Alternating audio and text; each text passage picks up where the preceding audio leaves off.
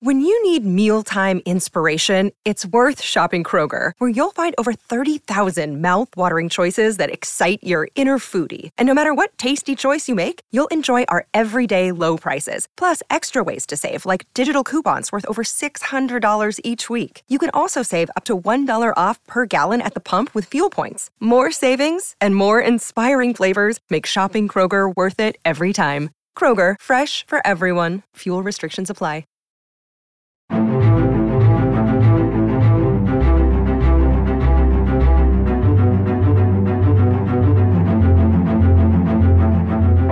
Welcome to FICPI's podcast series, FICP Focus 45.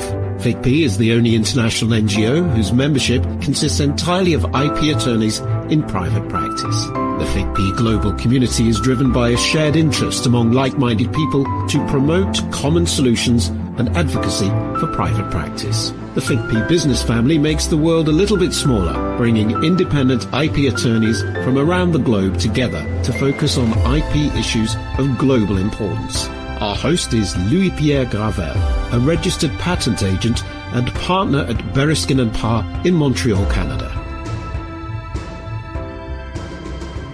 Good morning, good afternoon, good evening. Welcome to FICPI's webinar and podcast series, FICP Focus 45. My name is Louis-Pierre Gravelle, and I'm a partner at Bereskin & Parr in Montreal, Canada. As a registered patent agent in Canada and the United States, I practice in the fields of quantum technology, AI, telecommunications, mechanical engineering, and information technology.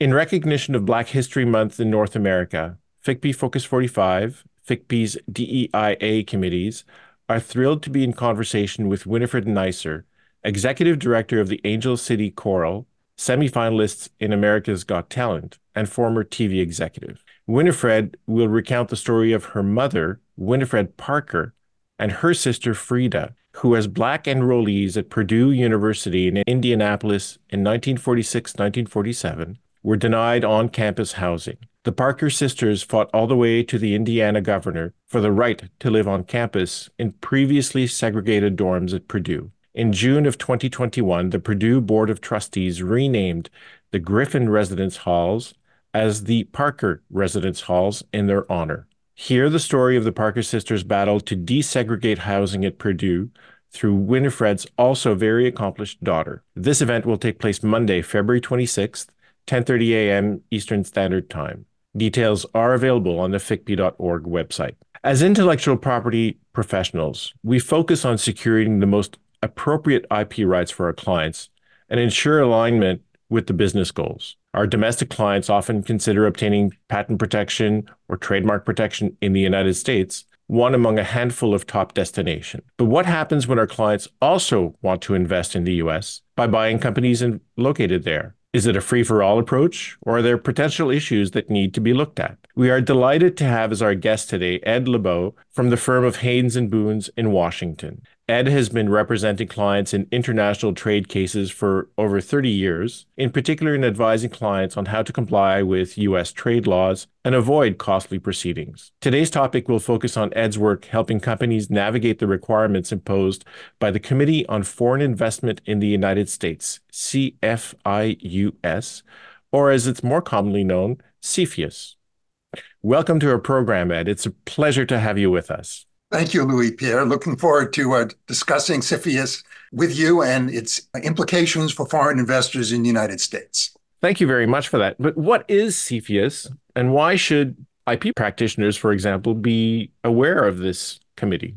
Well, CFIUS, the acronym, as you say, is the Committee on Foreign Investment in the United States. CFIUS is a multi-agency entity comprised of several United States government departments, though it's managed out of the Treasury Department. It's led by Treasury, and on a particular investment, there's usually a co-lead agency, energy, defense, what have you, depending on the U.S. entity being acquired or in which there is a foreign investment. CFIUS has the authority to come in where it has jurisdiction, and we'll get to when it has and when it doesn't have jurisdiction. CFIUS has the authority to impose conditions on a foreign investment in the United States to protect U.S. national security interests. That's what CFIUS's real purpose is to protect U.S. national security. Okay. And it also, in rare instances, can recommend to the president that he or she completely block the transaction. It happens rarely, but that does happen. Or sometimes parties to a CFIUS proceeding realize that the winds are not blowing in the right direction and they withdraw their application. So what was the impetus originally, or maybe we can go to a little bit of history behind it, for establishing the committee? And has anything recent changed in that there's a bit of a renewed interest or perhaps higher profile for the work of the committee? Yes, there really has been a higher profile in the last few years. The committee has existed for several decades. It became codified with more standardized procedures in 1988, and then again, even more procedures were put in place in 2007. The concern with CFIUS really reflects, in some ways, the geopolitical situation and United States political concerns.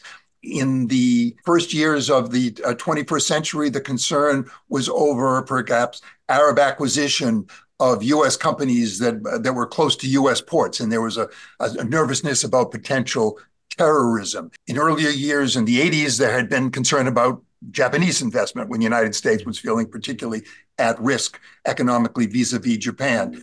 And not surprisingly, in the past several years, the interest has turned to China. And in fact, in 2018, in one of the few areas in which the U.S. Congress actually is showing bipartisan agreement, there was something passed called the Foreign Investment Risk Review Modernization Act. And that mouthful summarizes as FIRMA.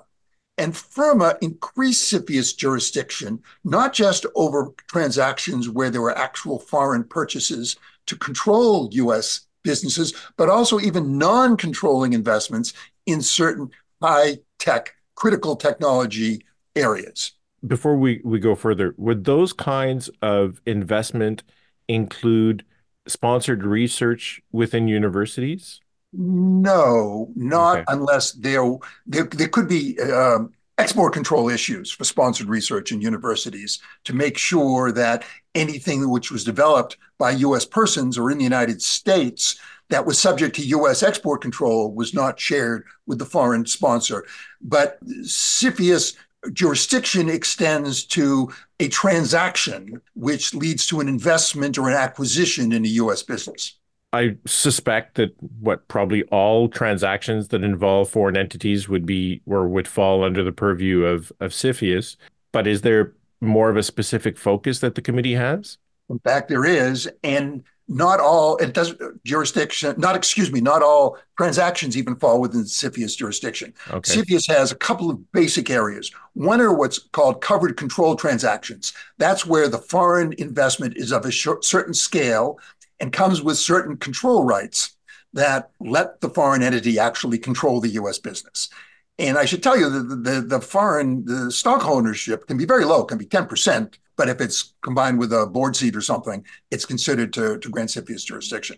Okay. But there are also covered investments, and you notice there's no word control there. Covered investments are where the foreign entity makes an investment into a U.S. business that, and I'll use the words from the statute, which I have up on the screen for those who are reading, which produces, designs, tests, manufactures, fabricates, or develops a critical technology, or which involves critical infrastructure or sensitive personal data. Okay. You put it up on the slide now, but so what is critical technology, and is that defined anywhere or is it understood? It's a little of both, but it's basically defined as something which is controlled for defense purposes on the U.S. munitions list, certain nuclear facilities, equipment, material, certain bioagents and toxins. But more broadly, it includes items which are subject to certain kinds of U.S. export controls. In other words, if you require an export license to ship technology or to share technology or to ship goods to the country of the investor, and it's of a certain type of export control, then CFIUS has jurisdiction. And it also covers a wide range of emerging technologies in biotechnology, nanobiology, artificial intelligence, AI, logistics technology. Wide range of areas are considered emerging technologies, and CFIUS can have jurisdiction over those technologies as well. In terms of critical infrastructure, It's large facilities, the incapacity or destruction of which would have a debilitating impact on the U.S., on U.S. national security. So you can talk about big pipelines, storage facilities for large quantities of petroleum, parts of the defense industrial base, chemical production, important transportation systems, ports. So critical infrastructure is also something over which CFIUS has jurisdiction. A lot of the things that are on the screen are sort of pretty net. I mean, one would expect that to be critical infrastructure. The last one on the slide was water and wastewater treatment systems. Okay, I understand that water is important. Everyone needs to have access to water for basic human needs, but it's a little unusual to see it here, isn't it? Well, I suppose water in many parts of the world, including particularly the Western United States, is a very critical asset. And if a foreign entity were to have authority that would allow it to divert, for example, water on which a downstream metropolis were reliant, you could have a national security issue. So although you don't see many cases, we actually did see a case a few years ago involving a European company that was buying a certain water management systems that included the systems that operated for U.S. military bases. And that was something that could have potentially been subject to CFIUS jurisdiction. Maybe as an aside, the breadth of the potential transactions that can be reviewed by CFIUS is fairly large. How many people work at CFIUS, or does it even have a permanent staff? And do the people who work there have the technical or scientific expertise to be able to assess the kinds of technology that's under review? Well, the people at CFIUS itself may not have the technical expertise, but remember there is a code lead energy on every case, or on most cases, I should say, so that if there is something that involves a complex energy technology, there would be people from the Department of Energy involved. Right. That involves a defense issue, that people from the Defense Department. CFIUS staff, not surprisingly, has been growing since FIRMA. And in fact, CFIUS in the last few years, and we'll touch on this a little bit later, has added staff whose job is to read the trade press, read SEC filings, and look for non-notified transactions that might have an important national security implication. And then, once CFIUS is aware of these things, it can then call on the entities involved and ask them to file a notice or provide information. Interesting. This is all very, very interesting, most of which I had no clue about. So at least I'm learning things. I hope our people who are listening to us are as well. But I think it goes a little bit beyond that as well. I mean, we're talking about infrastructure, but there's non-tangible assets that also fall within the purview of CFIUS, right? Sure. And that's why I'm mentioning sensitive personal data next.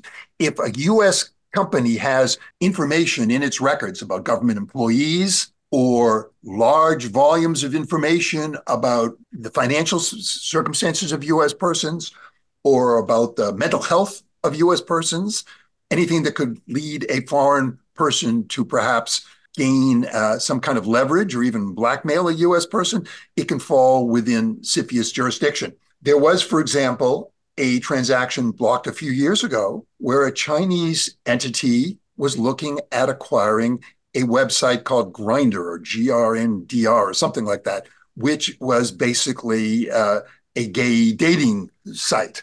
And there might have been people who are participating in that who weren't out yet and didn't want the information shared.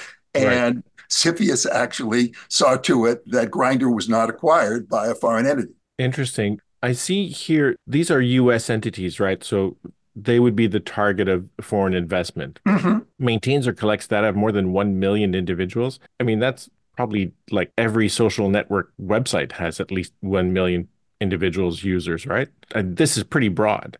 Right. And that's why, for example, you're hearing a lot about TikTok in the news these days, because it's a social network that has information about millions and millions, I think over 100 million Americans. Most of it is benign information, but perhaps not all of it. And the U.S. has been working with TikTok to try to find some way to allow that website to stay in operation in the United States, but do so in such a way that U.S. data can't leak to China.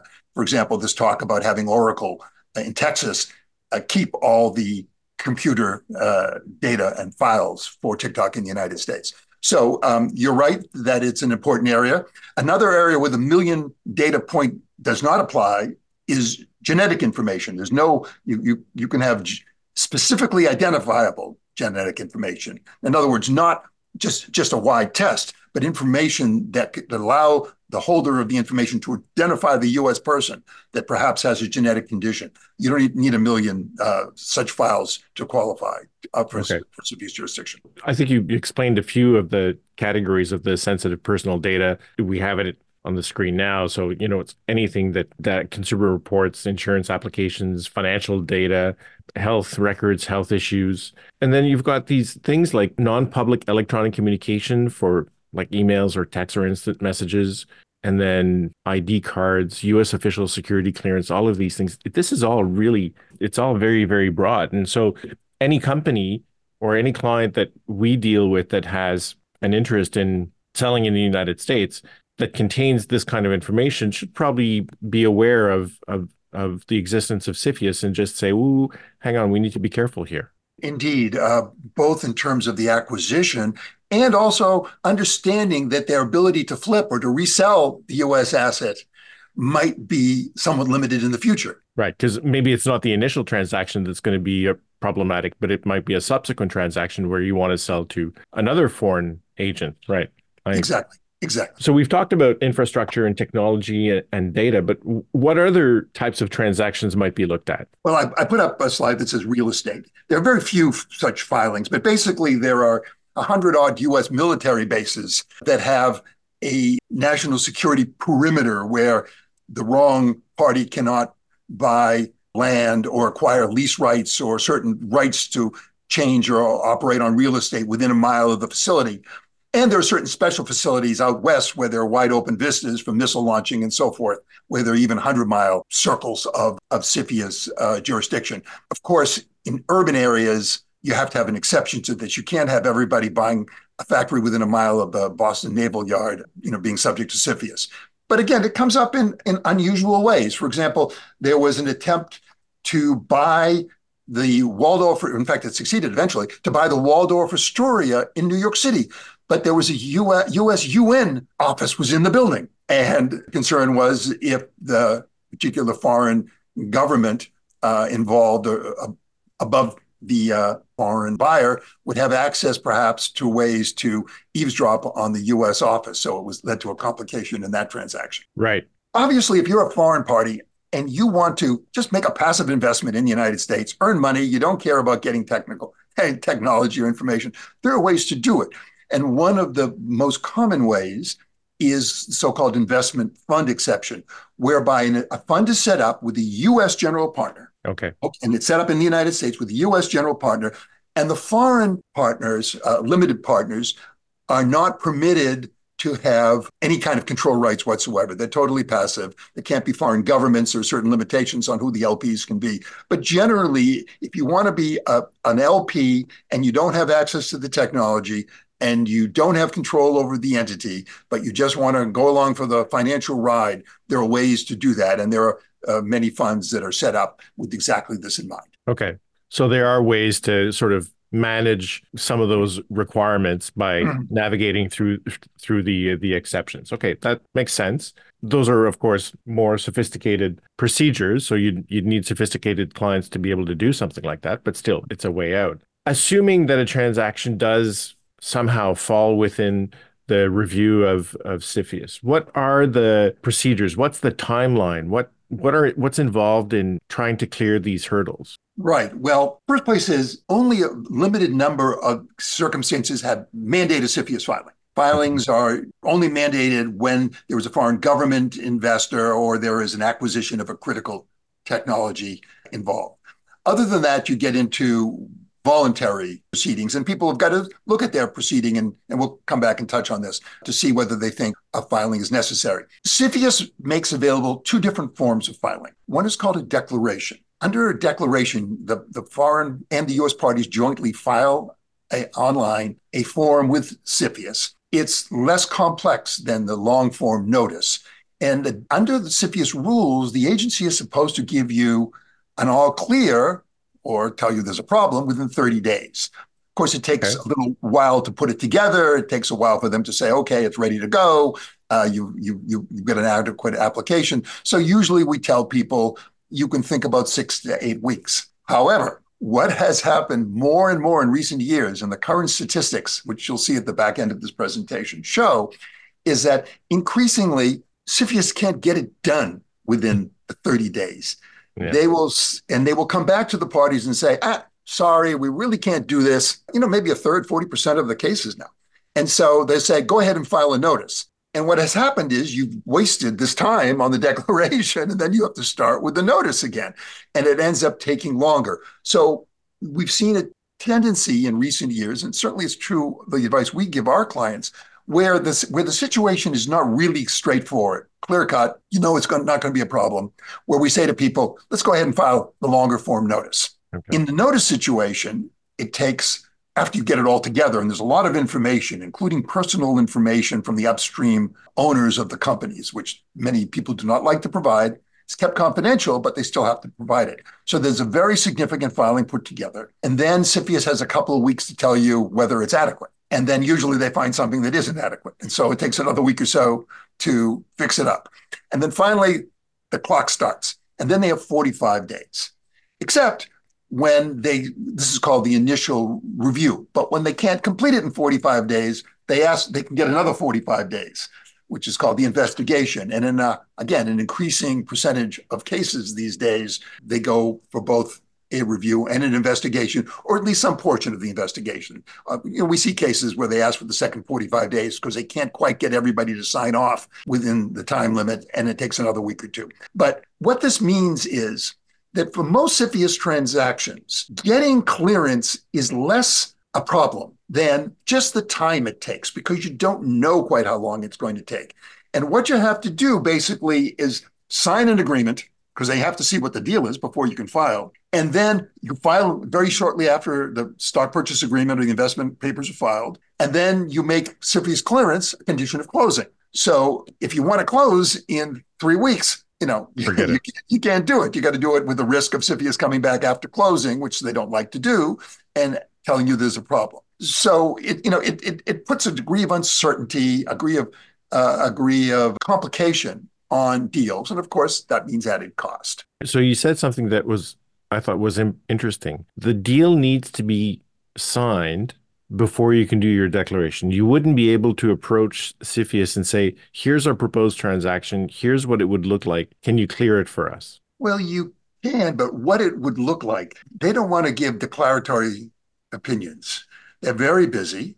They really need to know what the deal is going to be. I mean, if you have a very strong letter of intent and structure of the deal, you can do so. But I'd say it's certainly preferred by CFIUS to have a signed agreement with a contingent closing. I think that's what they're used to seeing. Okay. So probably a good idea to have in your closing documents a condition that if the transaction is subject to CFIUS, then it's going to close once you get the approval. That's correct. All right. But these filings are done online, right? Yes. There's an elaborate form online. And then once you file, CFIUS then comes back to you online with question sets. And you have, for a notice, only 3 business days to respond to each question set. And in a declaration context, only 2 business days. Parties have really got to be ready to jump. So they can take their time, but you don't have any time as a party to the transaction. You've got to respect the deadlines. That's correct. Okay. Works like that everywhere, I suppose. It seems to, yes. All right. We see the jurisdiction. We see the kind of transactions that are subject to review. We have a little bit of an idea of the procedures and the timelines. What do IP practitioners or practitioners outside of the United States need to be aware of, or even inside the U.S., right? Because if you're representing a U.S. company that's going to be bought by a foreigner, you need to be aware of these things. So what are the kinds of issues that we need to look at? Sure. Well, the first one is pretty clear. Is the investor a foreign person? Is a U.S. person buying a U.S. company? Not a CFIUS issue. The second issue is, does the U.S. company have critical technology? That's the most important one, because that can trigger a mandatory CFIUS filing. Okay. Or does it have critical infrastructure or collect or maintain the type of sensitive personal data we discussed? There may not be a mandatory filing there, but it's likely that you're going to want to choose to voluntarily come before CFIUS because they have jurisdiction over you if you have one of those types of assets being transferred, and you don't want them coming to you after closing and asking questions that could possibly lead to ex post facto conditions. Another question, of course, is there a foreign government interest in the acquirer? That can lead to a mandatory filing.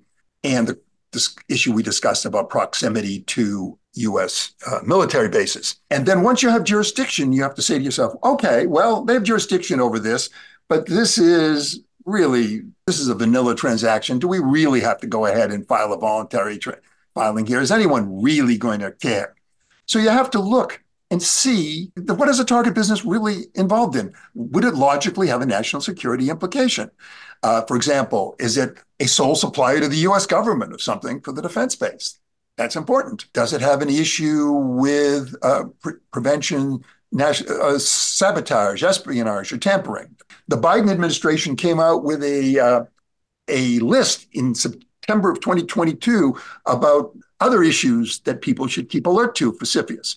Supply chain resilience, that was made clear during COVID, that it's a real issue. The impact on U.S. technological leadership, what does that mean? You know, if there are cumulative investments, none of which seems all that important on its face, but it looks like it's a pattern of trying to gain access to a particular area of technology or maybe keep the United States from moving forward so quickly, that's an issue. Cybersecurity risks, data. So that, you know, there are a range of issues, but really just a logical analysis of the target company and whether its acquisition by a foreign buyer, depending to some degree on the location of the foreign buyer, whether that will have an impact on U.S. national security.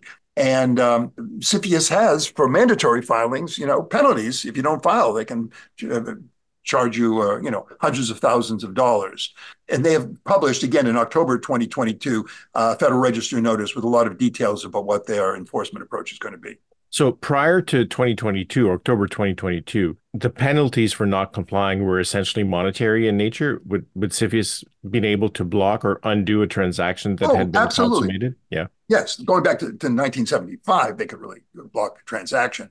But they also have additional monetary penalties, for example, for failing to file a mandatory notice. Okay. So now they've got a little bit more teeth into the process, so they're really putting the squeeze on those transactions to make sure that they're being percolated up and they look at them before it's too late. Right. Though they had jurisdiction and could have applied penalties in the past. The penalties have been going up, and they have just been giving guidelines to give a little bit more visibility to what they can and have done. If you've got a client coming in and talking to you about a potential investment, is it better to err on the side of caution and do a short-form filing or a notice, even though you think it might not be reviewable by CFIUS? Or do you not want to flood the committee with all these declarations or notices and just focus on the ones that are important? I would say generally the latter. It depends partly on the nature of the transaction, the nature of the foreign buyer, and whether, for example, the foreign buyer has got a plan to continue to make investments in the United States. Maybe they want to be visible to CFIUS, get known, have them understand who they are, have a record, so that the next investment will go through a little bit more smoothly. So it really depends on a whole range of circumstances. And again, first you have to ask, is filing mandatory? Obviously, if it's mandatory, you have to do it. And then I've set forth here, you know, in the slides, just a list of some of the issues you have to ask yourself and your client. How sensitive is the target's technology? Will the transaction actually result in foreign control of the U.S. target? Is the target involved with the government as a supplier or recipient of funds? How much money is involved? The bigger the deal, obviously, you know, the more likely it is to be of interest to CFIUS. How much of the U.S. relevant national market is held by the target? What is the country of the investor?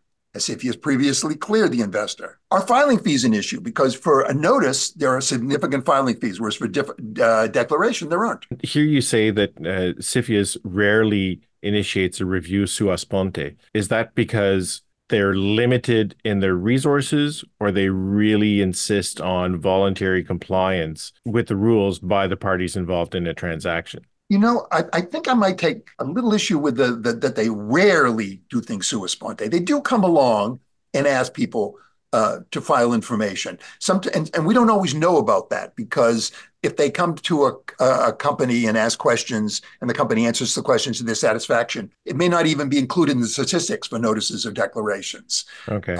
So there is quite a bit of off the record touching base. And even where there are filings, the identity of the parties in most cases is never known.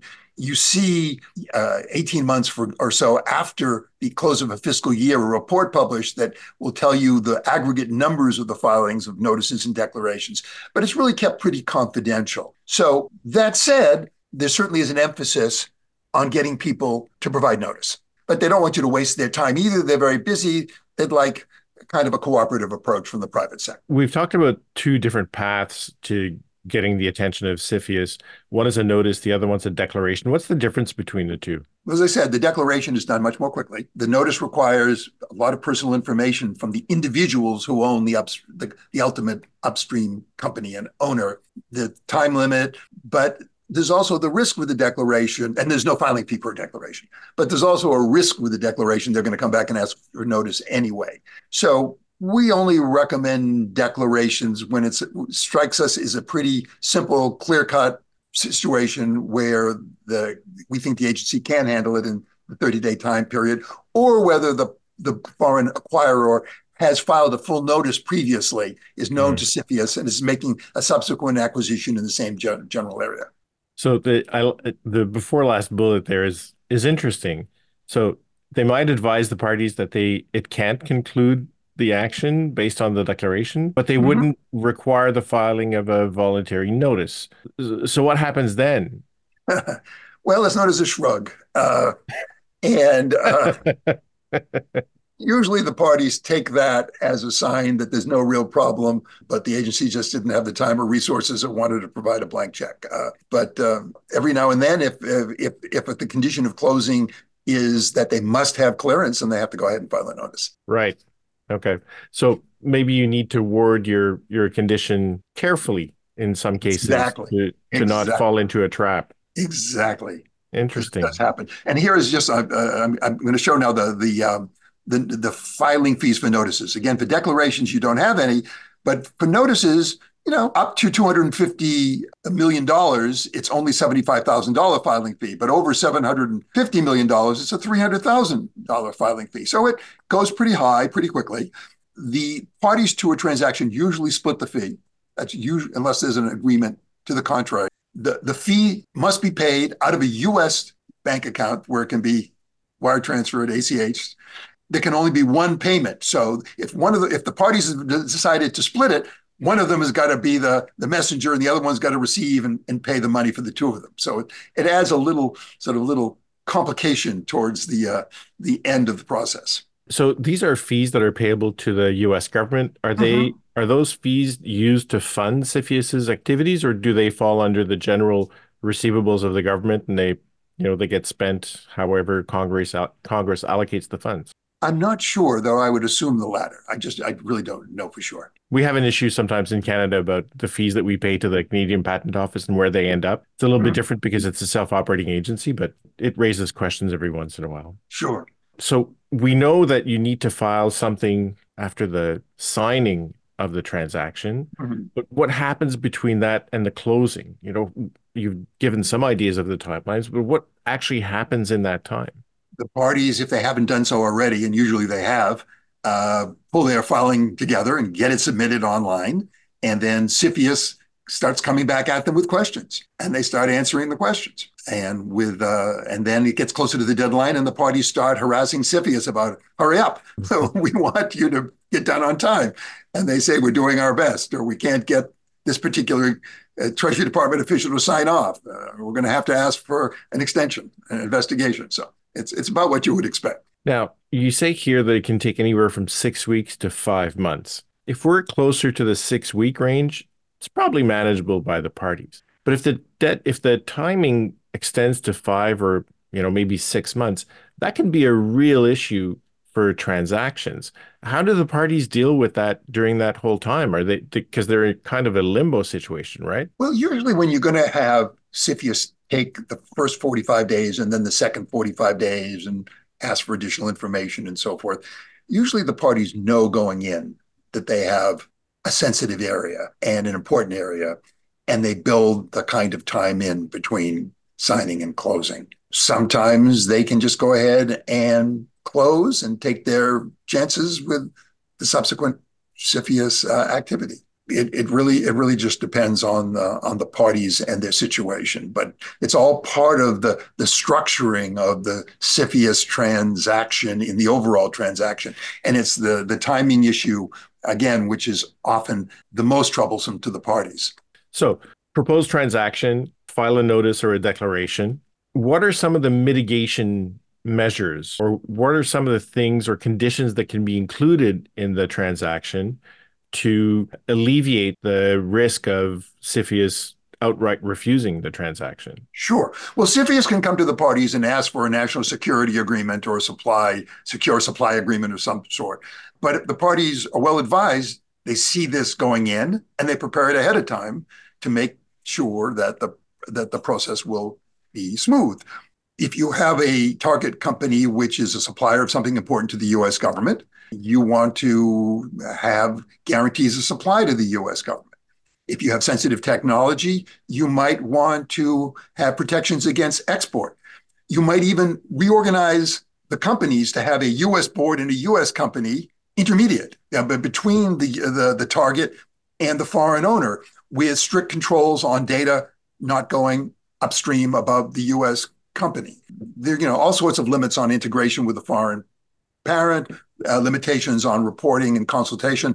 All this can be put into written agreement, and it's got to be supplied along with sufficient audit procedures and guarantees of compliance to satisfy the government. Now, you said something about the fact that parties are usually prepared for this. I imagine that you want to be involved in those kinds of transactions way before the signature date. So when would parties come and speak to you and say, we might have an issue here, we need some guidance? How soon in the process should they be ringing you up? Well, should be ringing us up as soon as they know that there's going to be a foreign buyer. I should tell you there's a complication often for foreign buyers here, because many companies are sold on a bid basis, or there are several suitors.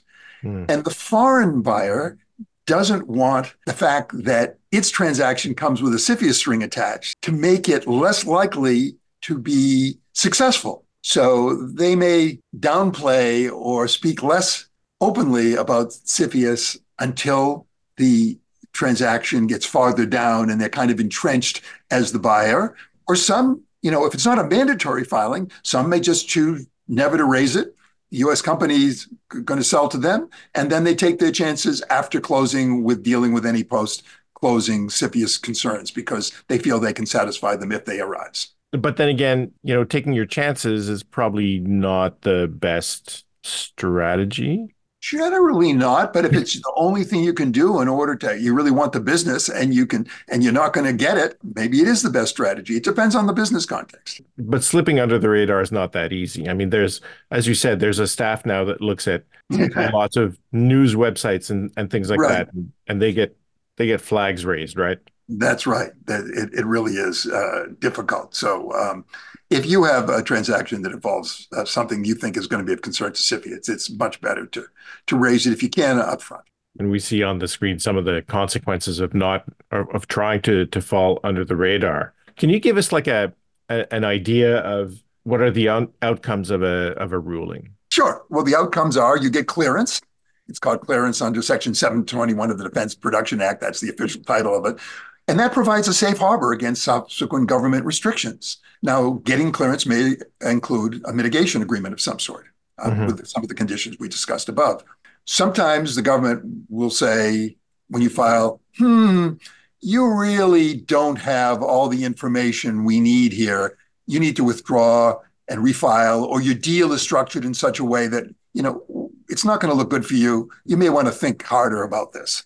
And so you may want to modify the deal and refile. Or CFIUS, even on the other end of it, could say, this is going to go to the president for rejection. This isn't going to happen. Spend your money elsewhere. It caused the parties to withdraw. And as I said, there's also a possibility of a presentation to the president with a recommendation that the transaction be rejected. But usually the rejection happens through the friction that arises in the process earlier rather than by an outright formal presidential transaction rejection. So hearing you and hearing your presentation, one would think that they are thousands, if not tens of thousands of transactions that are reviewed yearly by the committee. Can you give us a sense of what those numbers are like? Sure. These numbers range to about 400 or 500 a year. It's gone up a bit in the last few years. In recent years, Chinese transactions have declined somewhat because the sense is that they won't be approved. But yet we encourage Chinese clients not to self-censor too quickly, because there are plenty of opportunities for Chinese investment if it doesn't involve a critical technology or access to sensitive data, for example, but rather it is a passive investment designed to earn money. You know, but there aren't as many as you think. People don't file where there's jurisdiction, but really nothing strikes one as national security concern. I think that in the last reported year, there may only have been 6 real estate, transactions filed. Okay. There are very few in the real estate area.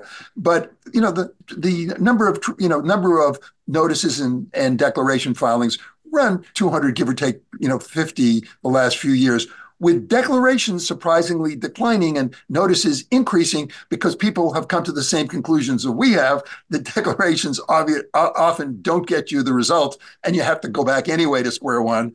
So why not start at square one and not spend the extra 30 days or plus on the declaration? Right. So you would probably want to choose the declaration for what you consider to be a lower risk transaction. Anything that's a medium risk and above, don't even bother, go directly to the notice. Right. Exactly. So this is a very interesting chart. I had a lot of questions about the notices and the countries from the notices. So I think you pointed out China has been reducing the number of filings, but Singapore is in the lead now. Do we have an idea of the type of technology or the types of transactions that the Singaporean transactions are being reviewed, or is it across the board? I really don't know because most of it is kept confidential. I don't know if it's in the semiconductor industry. I don't know if this is increased attraction of the United States because China is less attractive for Singapore investors. I don't know if, there are other parties upstream of Singapore that haven't been identified. I really, really don't know what's going on with Singapore. But you see the numbers from Singapore and China, they're markedly higher than the UK or Canada and Japan. I mean, it's not an order of magnitude, but it's a significant difference. Mm-hmm. But for the declarations, Canada's first. Woohoo! So these would be low-risk transactions. Right. And you don't see China on the list of declarations as having a high number because Chinese investments aren't going to be cleared in the declaration format. And presumably Canadian investors have already been cleared or pre-cleared by CFIUS, and we're nice and we're pleasant and we're not going to steal technology from you. Yeah, mostly that's true. Yes, though there's anecdotal evidence discussion that countries with advanced surveillance or intelligence capacities, even though they're allies such as France and Israel, are looked at pretty carefully by CFIUS. Yeah. We're running out of time, unfortunately, because this is such a supremely interesting conversation. But you wanted to touch a little bit on the recent trends, particularly regarding China, and it's not to put an unfair focus on China and the Chinese, but it's just a reality of the changing geopolitics, right? Right. The reality is that the Chinese investment in U.S. high tech, especially in startups, was the primary motivation, I'd say, for FIRMA. The United States has just been worried about Chinese money coming in quietly and getting a foothold in the areas which will be the growth for U.S. technology in the future. So Chinese investments are looked at carefully.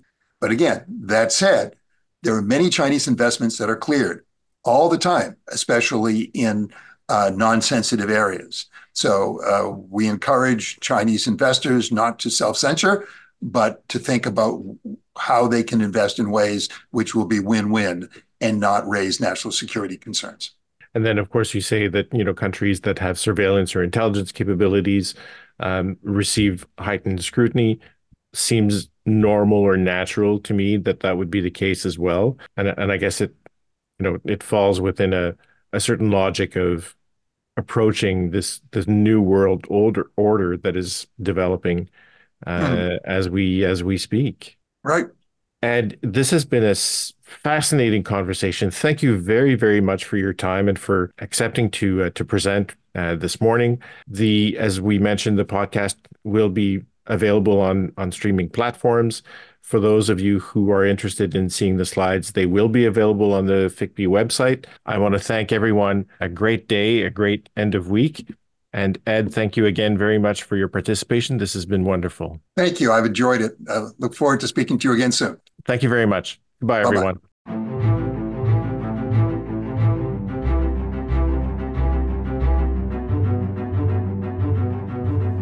If you have any questions about the topics discussed in this podcast, you can sign up for free and message us, ficp.org. You can also find out more of what's to come on the FigP Focus 45 podcast series, either on the events page of our website, LinkedIn, or via our newsletter. See you next time.